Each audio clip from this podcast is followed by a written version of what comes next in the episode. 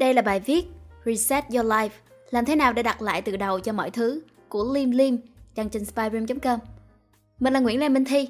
Mời các bạn cùng lắng nghe bài viết.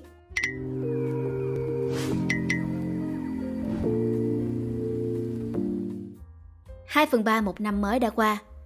Tôi ngồi nhìn lại cuộc đời của mình một cách chậm rãi. Chán nản, Hai từ duy nhất có thể thốt lên được để nói về cái khoảng thời gian vừa qua. Nhìn vào tình trạng hiện tại của bản thân, Chẳng khác gì một sự thất bại lớn cả.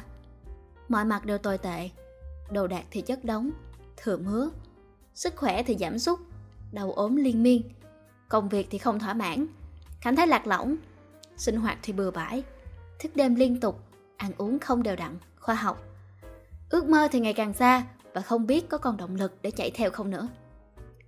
Nếu cứ tiếp tục hiện trạng này chắc khoảng thời gian tuổi trẻ này sẽ trở thành một đống đổ nát mất thôi.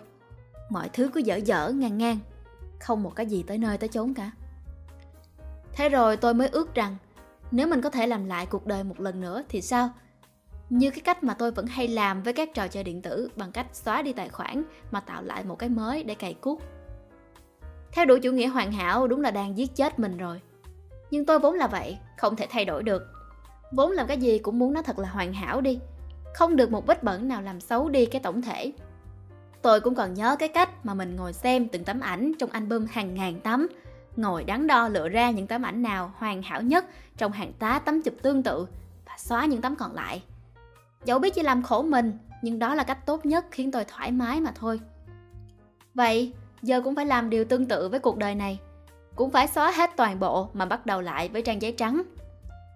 Tôi lại nhớ về cái packing party của The Minimalist mà mình vốn hay xem. Gói tất cả đồ đạc vào trong những cái hộp và dần dần xem thứ gì mới mang lại giá trị cho bản thân. Cái ý tưởng đó chợt lóe lên. Nhưng không, tôi chợt nghĩ tình hình của mình quá tệ rồi. Dẫu có lấy lại nhiều thứ thì cũng là những thứ quá cũ kỹ, cũng không có ý nghĩa nhiều trong việc làm mới con người mình. Vì vậy, tôi mới quyết định làm một cách cực đoan hơn, thực sự vứt bỏ hầu như mọi thứ. Tất nhiên có một số thứ không thể bỏ được, tôi sẽ giới thiệu dưới đây. Tủ đồ Tôi đứng dậy, bước tới giữa căn phòng, nhìn một lượt và có chút gì đó chán chường. Những cái áo này đã bao nhiêu tuổi rồi nhỉ? Không làm thì nó cũng hơn con số 5, thậm chí màu sắc của nó cũng không cần nguyên bản nữa. Những cái áo màu đen ngã sang bạc, những cái thì bể cả phôm, vài áo sệ xuống, dấu hiệu của sự tàn phá của thời gian. Làm sao mà làm mới cuộc đời mình được nếu tận dụng lại những bộ áo này chứ? Mày thay, tôi là một người tối giản, tôi đủ khả năng để chi tiền và mua lại cho bản thân những trang phục mới dành cho 5 năm tới.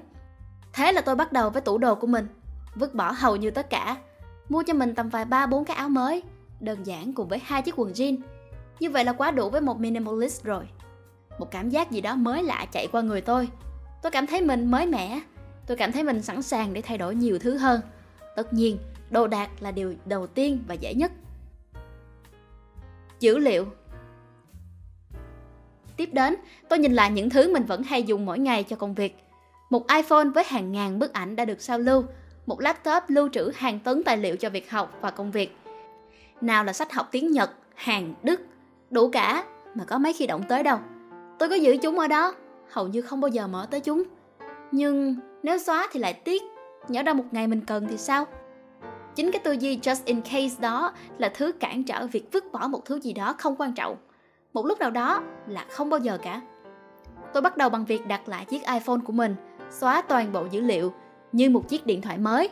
Cơ bản, nghe gọi, nhắn tin, đúng công dụng của nó. Và thật sự cũng không dùng nhiều hơn thế là bao. Laptop của tôi thì cũng xóa mọi dữ liệu đã dùng rồi, như là những bộ sách đã đọc, những bức ảnh đã dùng trong việc thiết kế poster cho công việc chẳng hạn. Nếu chả may mà có cần tới, thì cũng sẽ gặp một chút rắc rối mà thôi. Không sao cả, mình lo được.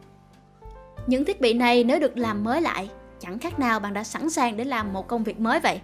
Đã là reset cuộc đời thì ít ra cũng nên làm cho tới. Mục tiêu Tôi nhìn qua lại những gì mình đã ghi trong phần nốt về mục tiêu của năm mới. Đếm sơ qua thì có hơn 15 mục, hoàn thành thì một hai mục. Và giữ lại làm gì? Đặt ra nhiều làm gì? Chỉ đem lại cảm giác tội lỗi cho bản thân vì đã không làm được mà thôi. Tôi ngồi suy nghĩ một hồi lâu, quyết định chỉ ghi lại hai mục chính cho năm nay tuy ít nhưng mà chất lượng, còn hơn nhiều mà không được gì cả. Tôi muốn thi IELTS vào cuối năm nay, Vì vậy tôi cần bắt đầu ôn luyện từ bây giờ.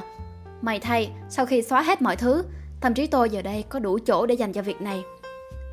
Thứ hai là tôi muốn dành đủ 10 triệu cho chuyến du lịch gia đình vào cuối năm.